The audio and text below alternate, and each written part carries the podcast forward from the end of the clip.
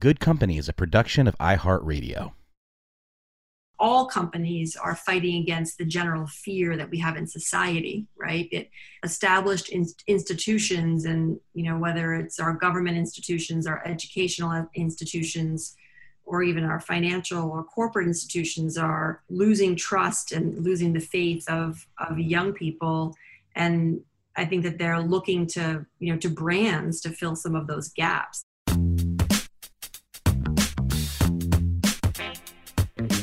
hi i'm michael Kassan. welcome to good company where i'll explore how marketing media entertainment and tech are intersecting transforming our lives and the way we do business at a breakneck speed I'll be joined by some of the greatest business minds and strongest leaders who will share how they've built companies from the ground up or transformed them from the inside out. My bet is you'll pick up a lesson or two along the way. It's all good. As always, I have the pleasure of welcoming people to Good Company with whom I've shared lots of good company. And nobody personifies that better than Nancy Dubuc. Nancy, thank you for joining me. Both happy to call you a very good friend and as well a partner. And it's a privilege to welcome you today amidst the hoopla to have a respite and just a conversation about all things we're dealing with. Welcome. Thank you, Michael. I appreciate the very as well. Nancy, you're at such an interesting point in both the trajectory of the world and in mm-hmm. your own career. Now, two years in, I think, plus or minus, to the role as CEO of of one of the most important media brands that exist, and that's Vice. And God knows I talk about MediaLink sitting at a certain intersection. You've heard me say this before. I consider us at the intersection of, you know, marketing, media, advertising, entertainment, and technology. I think you're at an intersection of culture and the conversation and bringing those cultures together at a time and place when truth matters and and reality matters and god knows i mean you could have never dreamt that in this moment you'd be sitting at the intersection you're sitting at how's it going i mean uh, yeah. i mean i think look you said it best. Um, thank you michael. I, I, I think we realize this is a moment and we're we're hard at work and spending a lot of time thinking about you know vice media group as a brand and especially you know the vice brand has never been one to reflect culture but one to make culture sort of how we look at it. And um, and if you think about the kinds of things that we've been covering you know the inequities the injustices the environment the you know um, wealth disparity corruption, all of it for, you know, really for years. Um, the alt right, you know, the list sort of goes on. Um, you know, we've been sort of prognosticating that this is coming and sort of, you know, here it is. And, um, and I think it's a, it's a huge responsibility to, you know, to, to represent not only, uh, and, you know, a wide number of employees who are young, but also um, you know the content that speaks to those audiences. And you and I both know it's you know young people that change the world, um, and you know each generation puts its own stamp on it and will market differently. Um, but there's no question that you know not only are we in a you know cultural revolution, an economic revolution, uh, um, you know a, a health and revolution, but you know we're clearly undergoing a massive generational shift right now. For sure, I look at it through the lens of my kids, but more importantly now, as my grandkids get older, I'm looking at it through their lens. You know, all the questions that they ask really indicate where the world is going. You know, you know this from your own experience in cable and and, and television and content creation when you ran A and E and all the pieces pre-Vice that demographic that Vice owns, and you do, is the demographic that everybody wants. It's the holy grail. And I'm thinking always through the lens of marketers and in terms of creating the narrative. But the challenge about that demographic is one that I've always said to people you can't find them, they have to find you. If yeah. you find them, it's too late. When mom and dad show up on whatever platform du jour, you know that the kids are gone. You know, as we use this term in showbiz, Vice has legs. It's had this demographic and it's maintained it. And I guess the, there is a question coming. Advertising is an important part of your revenue model. And the added challenge is as much as marketers want to be where the conversation is, some of them are afraid to be where the conversation is. And we're seeing that so boldly stated now, whether it's a boycott of Facebook on the one hand, or you know, the issues around brand safety and do not buy based on news and all the things that you deal with on a regular basis. I mean, how are the brands and you know how are you addressing it? I, I think you said it right. Like you know, it is our it is it is the job of young people to push change and to push the boundaries, whether it's you know the advent of rock and roll and and and the masses freaking out over gyrating hips to you know to today young people you know literally declaring that maybe there should be no gender i mean like that's a huge huge shift in 70 years in, in, in this country i'm going to give you one that's less than 70 so procter and gamble in 2000 opted out of a financing opportunity for the show Dawson's Creek. they thought it was too edgy. Dawson's Creek wouldn't qualify for Family Channel now. It, it's hardly edgy. You know, it plays right into it. You know, part of the problem is that I think one of the things I'm the most proud of of our company is that you know 80% of our workforce is under the age of 40, and you know we're talking about a generation that's even younger right now but 80% under 40 and we're 2500 people is pretty significant that is and and you know 40% of the company um, are non-white and so and and that doesn't even include you know the data that i can't gather in certain in certain um, territories outside of the united states and so when you think about you know young people want to see, watch, and hear people that look like them. And part of the disconnect is, you know, on, on Madison Avenue and in executive ranks at companies all over the world, those people don't look like them. And so I think what we do and can do for brands is to help them find their way in pushing those boundaries because they have to. It's if you're going to make an emotional connection to a consumer, which is what creates, you know, that loyalty that we all crave you you have to talk their language and i think one of the most fascinating things about you know young people today and we've seen this for a long time probably since really the you know social media boom is their their they have a very low bullshit meter you know excuse my french and and and you can't you you can't bullshit them. And so you better be clear about your purpose. You better be you know clear about your intent and and what your your story is. And and then you can't fake it. Like it no. they no. they pick it up really really quickly and that might make some people who look different and are different feel uncomfortable.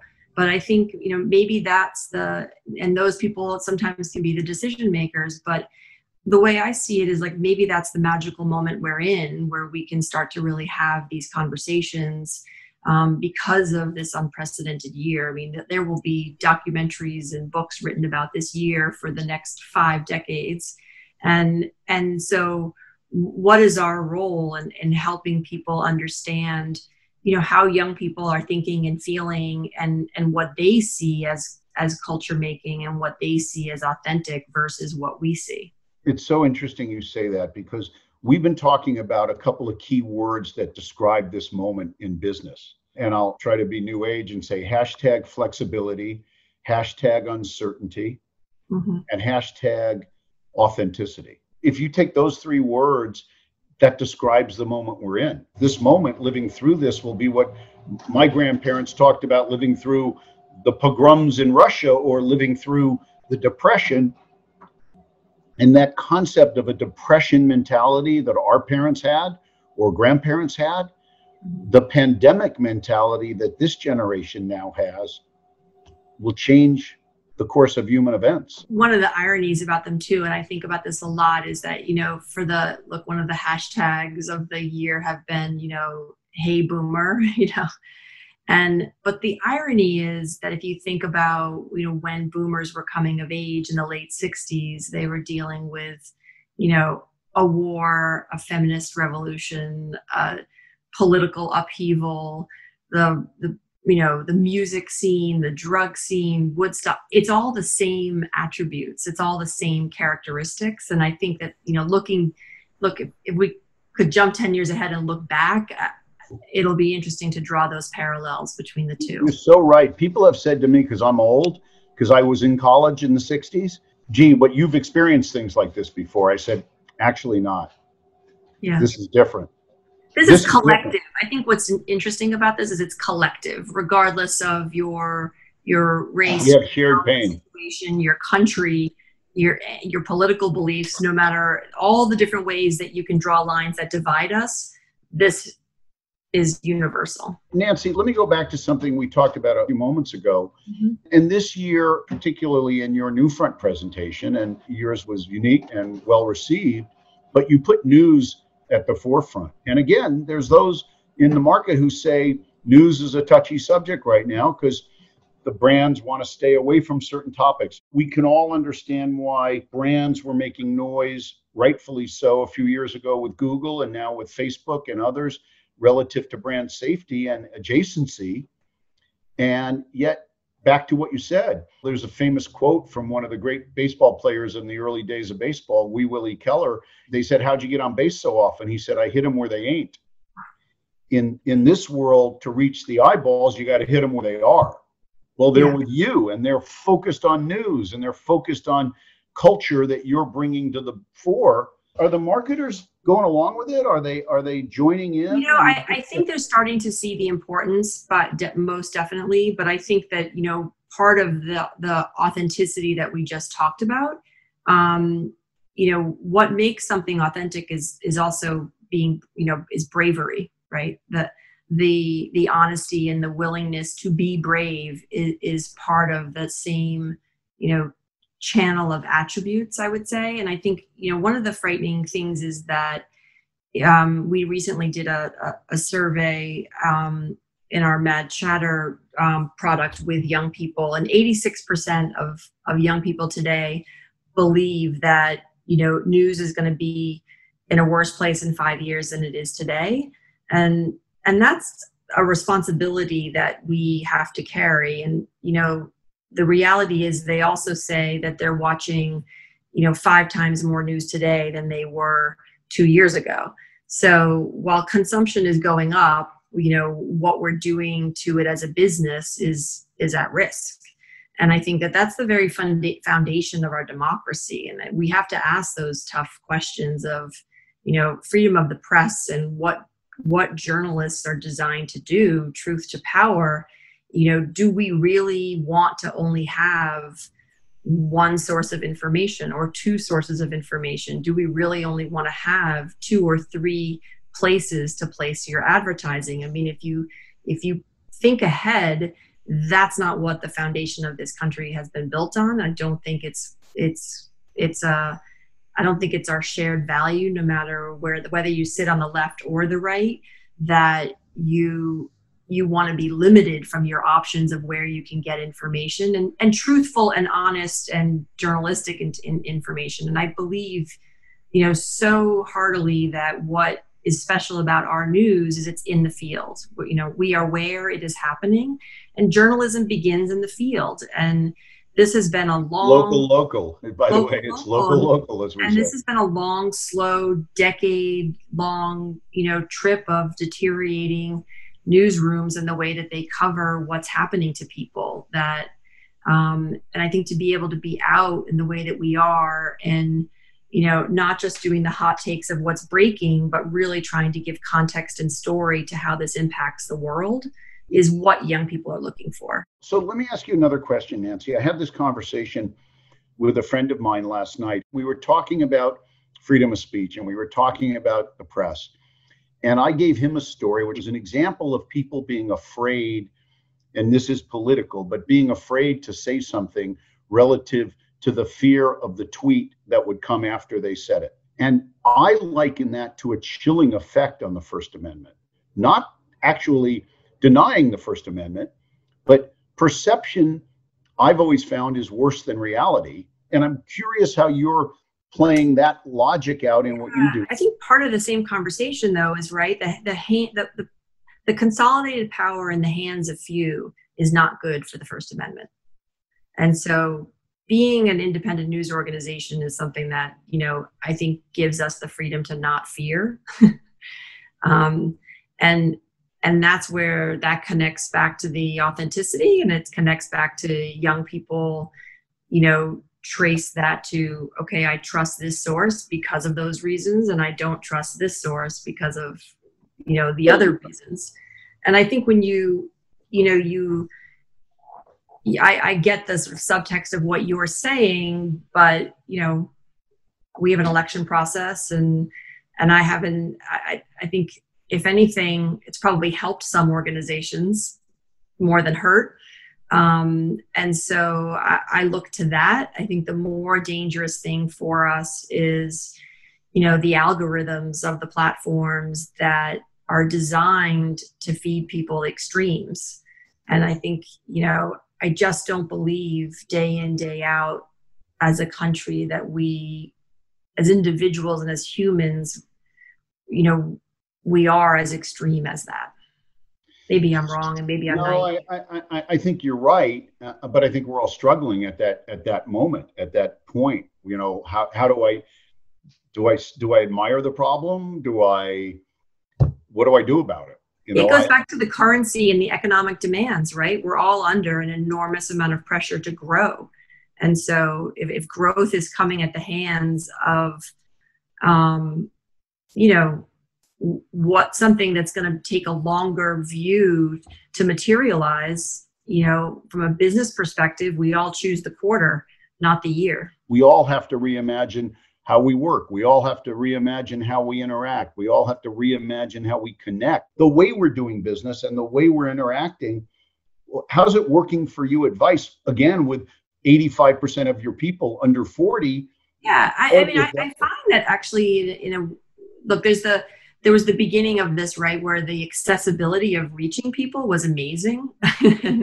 And so there was a, a, an upside to that. And there was a um, a sense of community in within the industry where we have to pull together and figure out how to help each other and how to get things done. And whether it's you know we've done a nine to five program where we work with a they present a problem with us at nine o'clock we work till five o'clock to solve that problem and we feed it right back to the client and that's been incredibly successful and you know resourceful right? Because it's it's giving the the, the exchange a mission and um and a time frame and a time frame and the nimbleness and young you know youthfulness of our company you know allows us to pull from everywhere all, all over the company whether it's the journalists whether it's the you know virtue agency side whether it's people on the studio side and really problem solve and troubleshoot for a client and turn that back around by the end of the day and be able to then sometimes execute those ideas within 48 72 hours. And so i think that's the the secret sauce of having the infrastructure that we have and having the creatives in house you know we don't have to then go find people. So that in itself i think has you know that that sort of effort of who's inside has prepared us or has made us a little bit more nimble in this moment.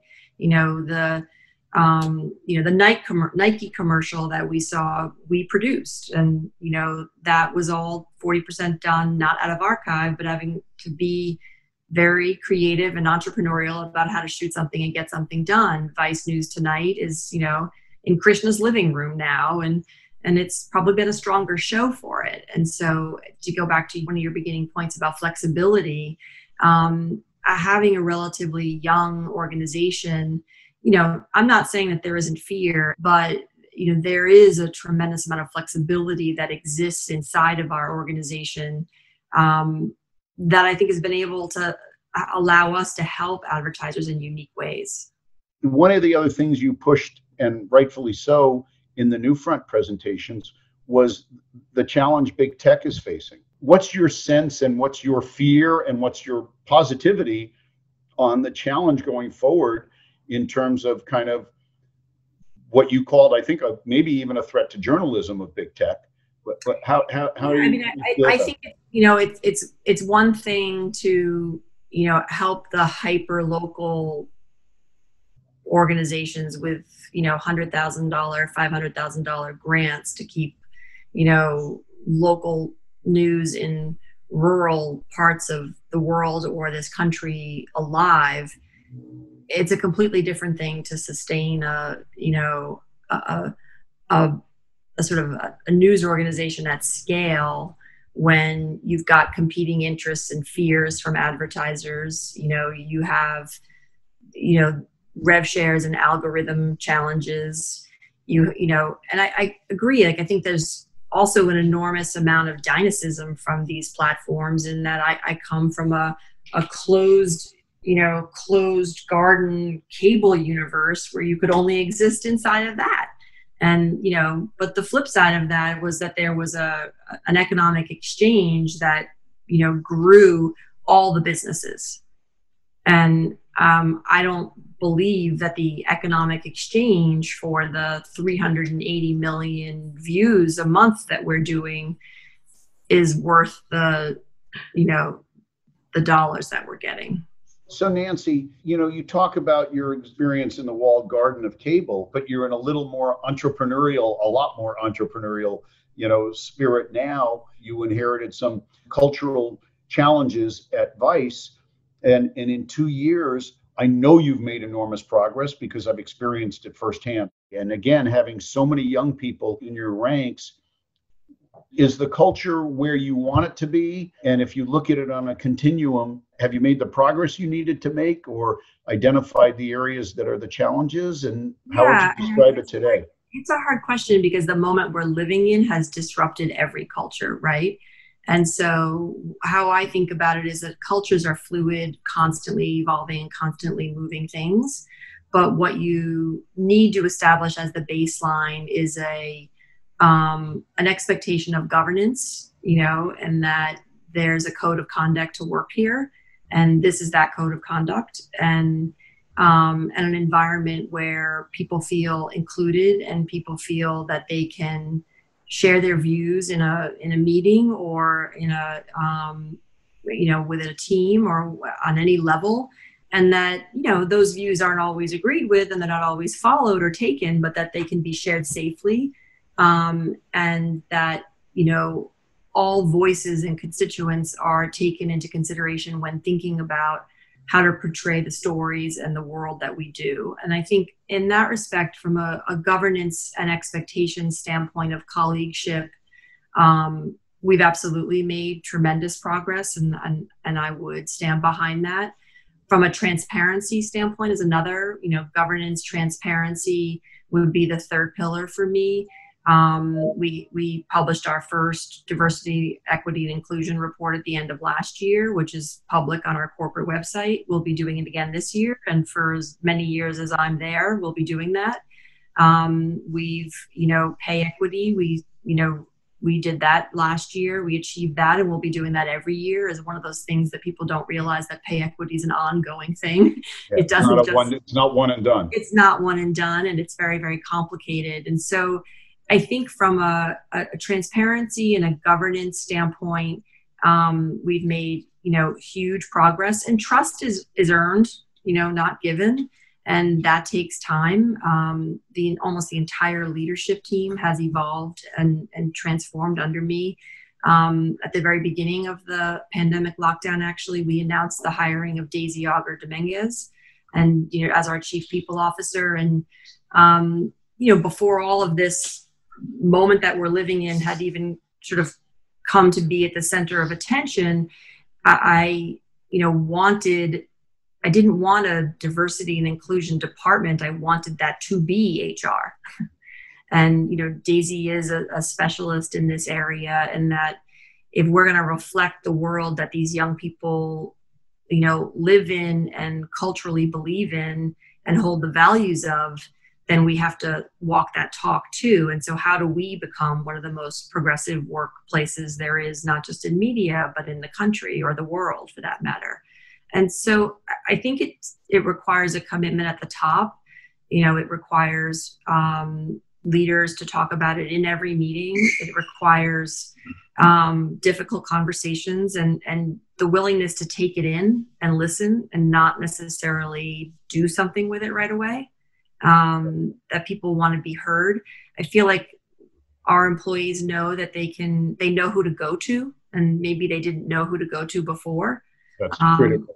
and that's critical whether it's come right to me or whether it's go to hr or go to legal or go to the anonymous hotline or um, there's an air of more open door that is um, it's happening. And you know all companies are fighting against the general fear that we have in society right? It, that you know established in, institutions and you know whether it's our government institutions our educational institutions or even our financial or corporate institutions are you know losing trust and losing the faith of of young people. And i think that they're looking to you know to brands to fill some of those gaps. And you know that puts a lot of ceos and a lot of leaders in a pretty weird position to be answering questions that we never thought we would have to answer. I think you nailed it because right now people need that that warm safe spot. They need to go talk about the challenges. You know, we're not only talking about the obvious challenges, we're talking about the fears that people have right now and, and, and the uncertainty back to that word. So it's it's so important to bring that to bear in corporate America in the world, not just corporate America, in business and in, in human interaction. Nancy, there are so many other things you and I could talk about. I want to thank you because you know you are in that interesting position w- with a lot of spotlight on on you. I'm honored you spent the time, and I appreciate uh, you sharing your insights and and some of the realities of the marketplace that you're in today. So thank you. Thank you, Michael. I appreciate the opportunity to sit down with you, Always. even if virtually. I'm Michael Kassan. Thanks for listening to Good Company. Good Company is a production of iHeartRadio. A special thanks to Lena Peterson, Chief Brand Officer and Managing Director of MediaLink, for her vision on Good Company. And to Jen Seeley, Vice President Marketing Communications of MediaLink, for programming amazing talent and content. Good Company is edited by Jessica Kreinchich.